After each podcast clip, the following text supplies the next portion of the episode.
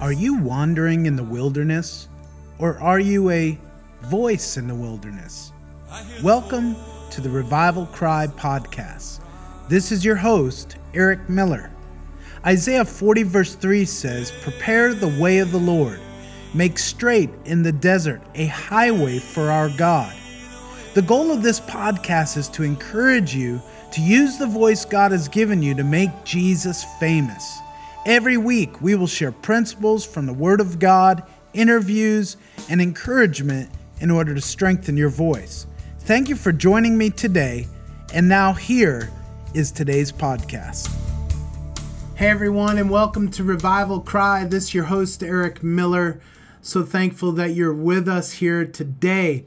Thank you to Mango Radio who puts us on every week Thursday night 6:30 to 7 p.m. Saturday morning 6:30 a.m. to 8 a.m. and we come to you every week with messages with interviews of what the Lord is doing and how he's stirring hearts here in the Philippines and around the world. Praise the Lord. Make sure you also like and subscribe to our YouTube channel Revival Cry and our podcasts. And you can listen to us on Spotify, Apple iTunes, or wherever you listen to podcasts. You can make sure that you can check us out there as well. Praise God. You know, this past probably two to three months that we've been back here in the Philippines, one of the things the Lord's really spoken to me about is starting a mentor group which is not an uncommon thing for us to do in the Philippines, especially here at Fire School of Ministry in Davao City, Philippines. But this mentor group is something a little different than what we've done in the past. And without understanding what the Lord was wanting the focus of this mentor group to be, I just kept praying about it and saying, Lord, what is it that you want this to look like? And then I met with a group of evangelists about two, three weeks ago. And at that meeting, I just knew immediately that the Lord wanted me to mentor evangelists. And so if you are listening to me today, watching us somewhere in the world, we have a new Facebook page that you can join, and it's called Revival Cry Evangelism Mentor Group. Revival Cry Evangelism Mentor Group.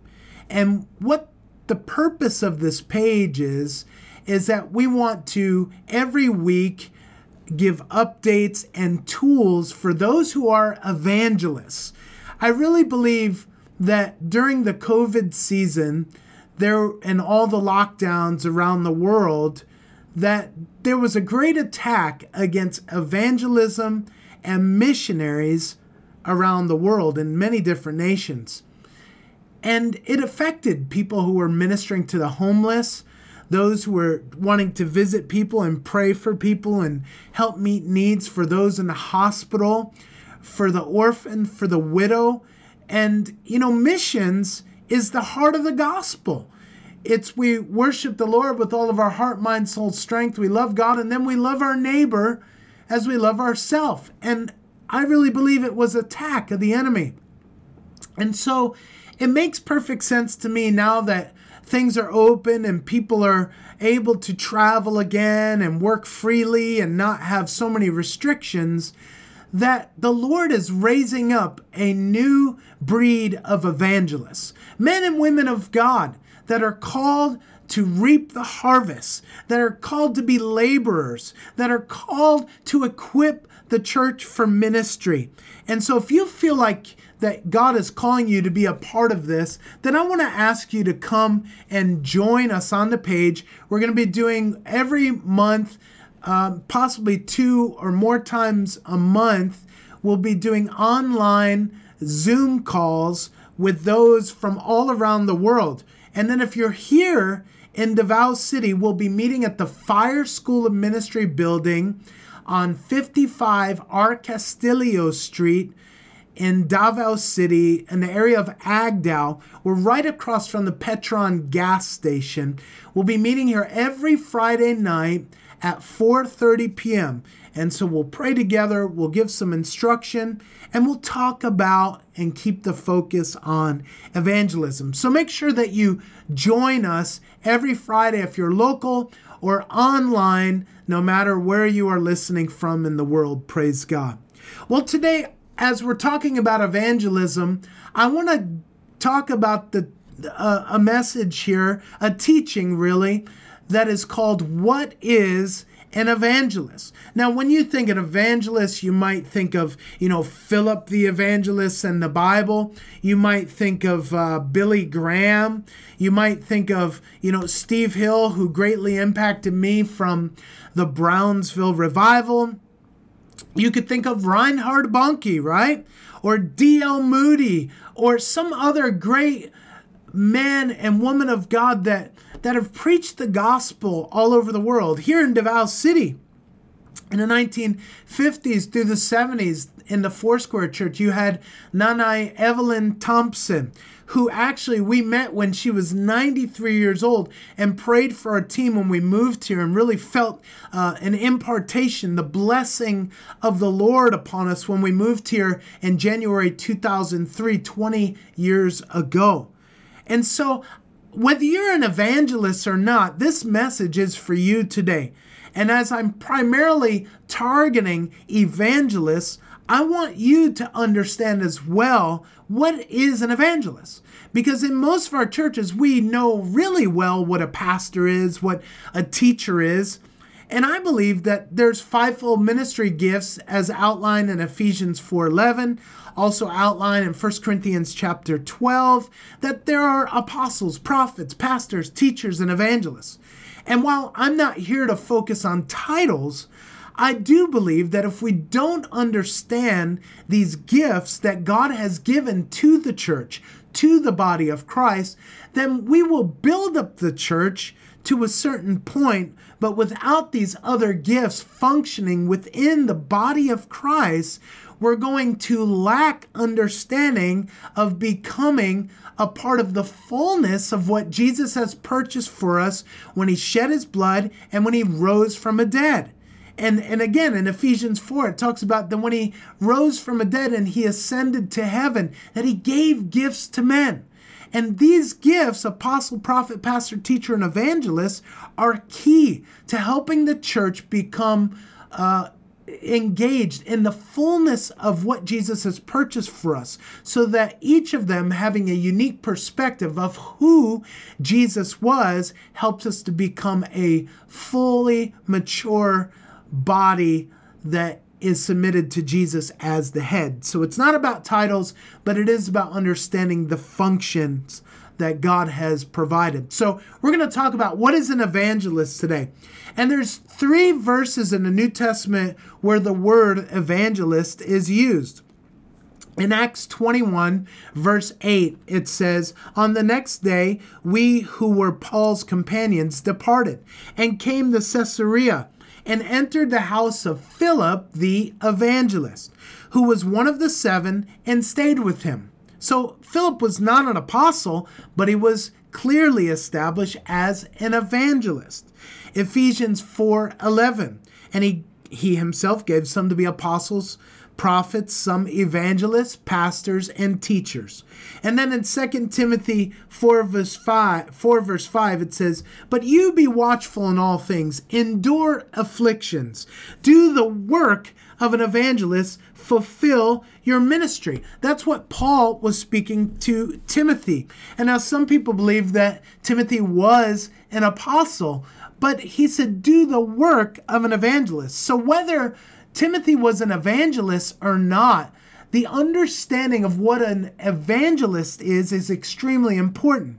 Because even many of you that might be listening to me or watching me today, whether you are called to be an evangelist or not, you are called to do the work of an evangelist. So that means we are all called to win souls and make disciples. The Great Commission was for the entire church, not just for fivefold ministry leaders. It was for all of us to feel a sense of responsibility and ownership for this world that how we live as sold out, as devoted lives to Jesus, we should be light and salt to everyone around us. So we need to understand what these definitions and terms are so that would help us to function in our identity, not only as sons and daughters, which is our primary identity, but also in the function as a part of the body that God has called us to. And whether you are a hand, a foot, an eye, it makes no difference. Whatever part of the body you are, you are called to do the work of an evangelist. So the Greek word for evangelist is euangel estes, euangel estes and it means a preacher of the gospel. This is from the original Greek, a bringer of good tidings. An evangelist is the name given to the New Testament heralds. I'm going to define what that means in just a minute. Of salvation through Christ who were not apostles. And again, I believe that some people can function in multiple gifts. Depending upon their calling, they may have a primary gift as an evangelist, but also be a great teacher, and vice versa. They could have a primary gift as a prophetic gift and then function in a evangelistic role. It really is not up to you and I who functions in what and what titles we give each other. I think most of us call leaders, no matter what role of the fivefold ministry gifts or even as an elder that they might play, that we call people pastor because that seems to be a non threatening title. That, you know, if people are assuming themselves of, of being something, when there's no fruit of them being whatever it is they're declaring themselves to be, then we would call each other pastor. I don't think it's wrong to call people by titles, but for me personally, I actually want to keep a low key and keep Jesus as the primary headship of everything that we do. We are under shepherds, He is the chief shepherd. Amen. He's the greatest evangelist who ever lived, Jesus was. And so, as we're looking at this, what is a herald? Well, a herald is one who makes a public proclamation. The only notice of this office in the Old Testament occurs in Daniel 3 4. You can look that up on your own. But the term herald might be substituted for preacher. In 1 Timothy 2, verse 7, it says, And for this purpose I was appointed a herald and an apostle. I am, I am telling the truth, I am not lying, and a true and faithful teacher of the Gentiles. So here Paul is saying, not only am I an apostle, but I'm a preacher. I'm an evangelist at heart. But at the end of that verse, he also says he's a teacher. And so it's very interesting that I think, depending upon the group of people that Paul was ministering to, he might function more in a role as an apostle, as a teacher, or as a preacher. But whatever he was, that was not his identity. He knew his former identity was as a Pharisee. But then, after he was born again, he was satisfied with being called Paul, an apostle of Jesus Christ. And his focus was not on his title, but his sonship. And so, the, what is the motivation of an evangelist? Well, in Jude verses 20 through 23, it says, But you, beloved, building yourselves up in your most holy faith, praying in the Holy Spirit, keep yourselves in the love of God, looking for the mercy of our Lord and Jesus Christ unto eternal life. And on some have compassion, make a distinction, but others save with fear, pulling them out of the fire, hating even the garment defiled by the flesh. So, what is the motivation of an evangelist? What is what is the book of Jude telling us? That first of all, you are to know that you are loved by God. Evangelists who don't know that they're loved by God don't normally preach a message of love. And while I believe the law is important, we're going to talk about that in a moment. I believe the foundation for the nature and character of who God is is love. And yet, we oftentimes don't know how to preach the truth with love, in love, because we can read verses about in Psalms where God says he's angry at the wicked every day. Well, I believe that God is angry at the wicked. I also believe that he loves the wicked. Why else would would, you know, we re- have John 3:16 for God so loved the world. And so God at the same time has the ability to love and the ability to hate. To hate is a strong word, but I believe God is what he's saying behind hatred is he has to judge sin in righteousness. So it's not like hate like you and I think hate towards murder. God doesn't want to murder people, but he is saying when Jesus said, even if you have hatred in your heart towards your brother, you're still committing and breaking the law of thou shalt not murder.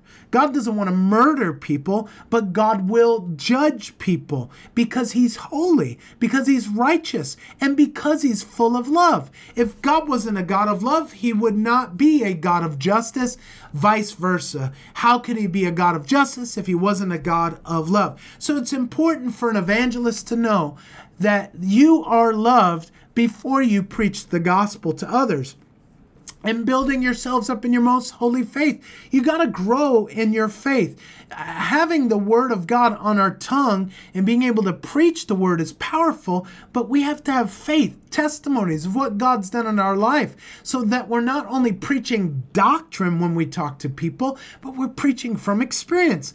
God is a God who engages us, and He wants to engage others around us as well. And He says, praying in the Spirit praying in the Spirit. I believe in praying in tongues.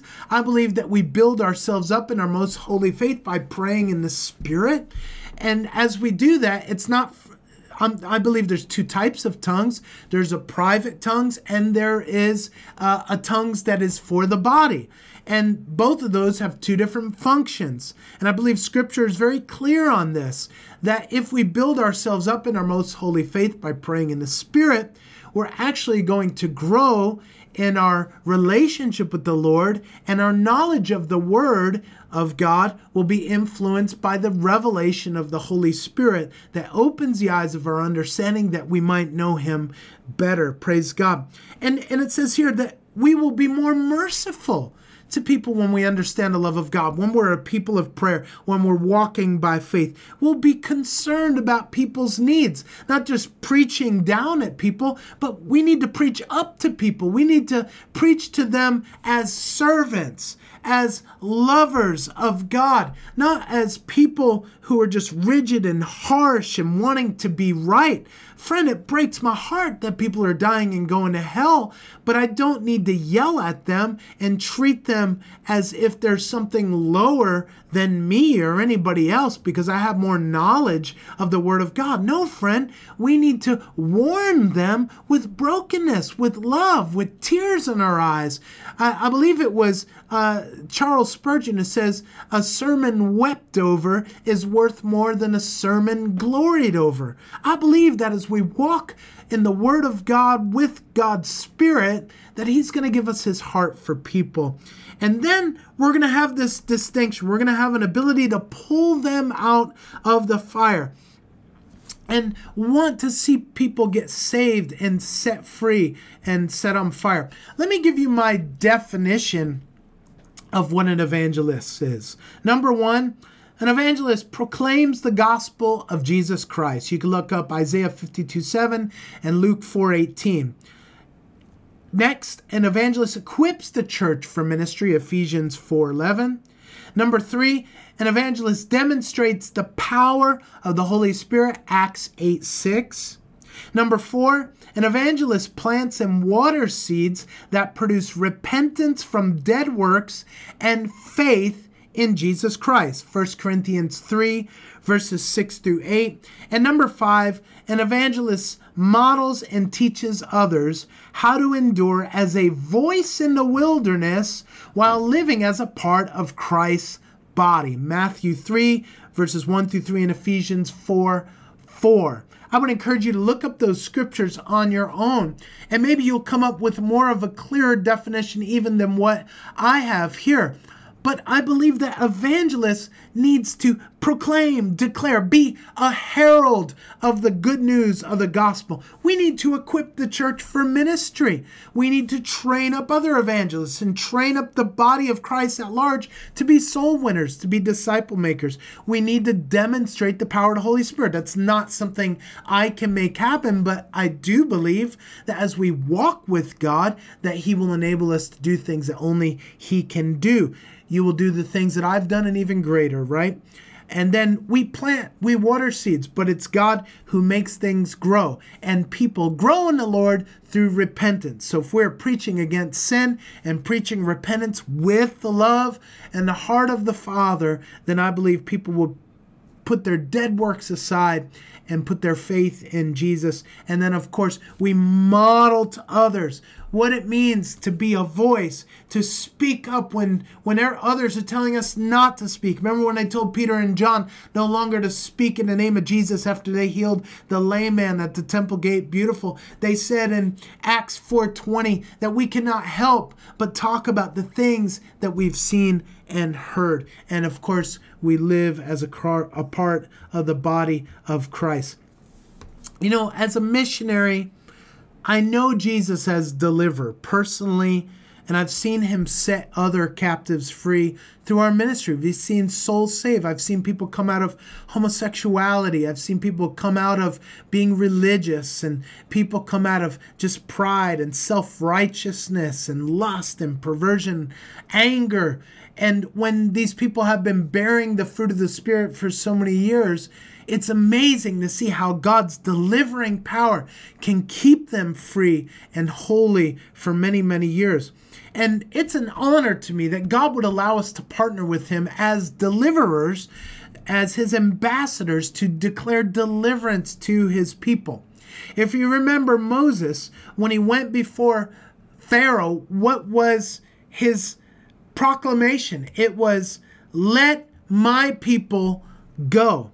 You know, I believe that Moses was actually a herald. I believe he was a type and shadow of an evangelist. In Psalm 19:7 it says the law of the Lord is perfect converting the soul the testimony of the Lord is sure making wise the simple you see if we learn how to preach the gospel with conviction we are backing it up with the word of God with the law and in fact the law's purpose in Galatians uh, Galatians 3:24 is that it is a tutor that brings us to Christ that we might be justified by faith. So the law converts us, it encourages us to be set free from sin, but it's our faith in Christ that actually does the setting free, the unlocking of the sinful nature and death that is upon us. So I believe that when Moses stood before Pharaoh that he declared the truth of God's word, let my people go. And as he did, he saw captives set free eventually. Let's read a little bit in Exodus chapter 5 in these last several minutes that we have. Exodus chapter 5, this is Moses' first encounter of him and Aaron going before Pharaoh. Now, Pharaoh was the most powerful man in the world. And you can imagine how Moses might have been a little bit intimidated to go and stand before the most powerful man in the world who could easily just have him killed but God told him in the wilderness. He had a burning bush experience. See, God wants you and I to have those burning bush experiences and to continue to walk with the Lord. Like I said before, building ourselves up in our most holy faith through prayer, through the reading of the word, and through constantly keeping Jesus before us. And it says here that now Moses comes before Pharaoh, probably shaking and fearful, but he has a greater fear of God in his heart. And it says that afterward, Moses and Aaron went in, and I'm reading verse 1, and told Pharaoh, Thus says the Lord God of Israel, Let my people go, that they may hold a feast to me in the wilderness. Think of the boldness and the courage, right? That's what you and I have to have when we go before people to talk to them. Maybe it's family, maybe it's friend, maybe it's people you go to school with or work with, and maybe you won't come up to them and say, "Let my people go." But when you and I are confronting the power of darkness that is in control of people's lives because they are bound and slaves to sin. Just like Israel was a slave to Pharaoh and to Egypt, we need to have this heart of declaring the works of the Lord that when we speak to people, we want to see them delivered and set free. And Pharaoh said, Who is the Lord that I should obey his voice and let Israel go? I don't know the Lord, nor will I let Israel go. So he was a man of pride. He said, I'm not letting them go. They're my slaves. If they leave, uh, it's going to cause all kinds of trouble for us in Egypt. And we like this type of life. So we're not going to listen to you because who are you anyway? Isn't that like the enemy to intimidate us sometimes and try to keep our mouths shut from evangelizing those around us? Verse 3 So they said, The God of the Hebrews has met with us. Please let us go three days' journey in the desert and sacrifice to the Lord our God, lest he fall upon us with pestilence or with the sword. And so I Moses isn't even saying here, we're going to go to the land of Canaan, to the promised land. He's simply saying, let us go three days in the desert. What if Pharaoh had said, you know what? I'm going to allow you to go those three days? Maybe they would have come back into Egypt and maybe there would have been a revival in Egypt. But that's not what happened because we know that Pharaoh hardens his heart every time Moses comes for him in all the different plagues until the last plague of death where he loses his firstborn son and he angrily and and just through hopelessness just lets Israel go and the death angel passed over right during Passover and then Israel goes to the edge of the Red Sea before God delivers them as they walk through the sea itself as God splits it. In verse 4, it says, Then the king of Egypt said to them, Moses and Aaron, why do you take the people from their work? Get back to your labor. And Pharaoh said, Look, the people of the land are many now, and you make them rest from their labor. See, the enemy doesn't want to let people go from their slavery, friend. So if you're going to evangelize the lost, if you're an evangelist, you're going to have to confront the slave mentality and help people get free. You're going to have to, free. You're going to have to untie the knots of hopelessness and isolation and unforgiveness and pain that they're covering, carrying, I mean, and and help them see their need for a savior. So the same day, verse 6, Pharaoh commanded the taskmasters and the officers, he said, I'm going to skip some of this. You know, before they gave them straw to make the bricks to build all the buildings that Pharaoh was building in Egypt, but he said, let them go gather their own straw. So now he's making it harder on them, and and they're idle. And he's saying, we want they want to sacrifice to their God. Well, they're not. They need to sacrifice for me. You know, Pharaoh was looked upon as a god. And so he was probably feeling a little competition with the God of the Hebrews, thinking, I'm not going to let these people go. They're my slaves. They belong to me. And that's what the enemy does, is that he tries to tie a little tighter noose around their necks to keep them from thinking of ever wanting to be free from sin. Listen, some of you are knocking on the doors of people's hearts over and over and over. And I want to encourage you don't give up. Remain faithful. Keep doing what God's asked you to do. And then the taskmasters, they tell the people this, and they're scattered abroad Egypt. They're trying to gather all gather all this straw. And they're the taskmasters, the slave drivers saying, Hurry up, fulfill your quota. And they're working harder than they did before. They're feeling pain. And then they say to Pharaoh, Why are you doing this to us? We're your servants. There's no straw given to make bricks. It's harder to make the bricks. Their hands are blistering, I'm sure. They're tired, they're worn out, they're not eating healthily enough. And they said, He said, You're idle. You want to go sacrifice your God, you'll work harder. And then they met with Moses and Aaron in verse 20.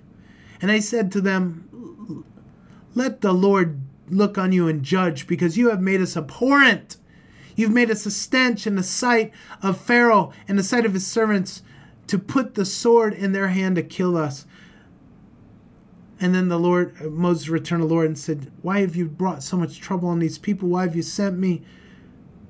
For since I came to Pharaoh to speak in your name, he's done evil to these people, neither have you delivered your people at all. Listen, one of the hardest things that we have to deal with as evangelists sometimes is people don't get the message at first. Friend, I want to encourage you in these last 30 seconds to preach the gospel. Preach it with love. Preach it with brokenness. Know who you are in Christ. This world needs your anointing and the grace that's upon your life. The church needs you to equip. Hearts are getting harder, but listen, the gospel is going to shine brighter as the darkness grows around us. Amen. That's why Jesus called us to be light and salt in the world. We're so excited for your listening with us today. I want to encourage you go to our page and check out the new Revival Cry Evangelism Mentoring Group. Sign up, join us. We hope to see you soon, and thank you for joining us. God bless you. Thank you for listening to Revival Cry with Eric Miller. Please subscribe, rate, and write a review for this podcast on iTunes, cpnshows.com, or wherever you listen to podcasts. To find out more or partner with our missions work around the world, please visit us at revivalcry.org. I look forward to being with you next week.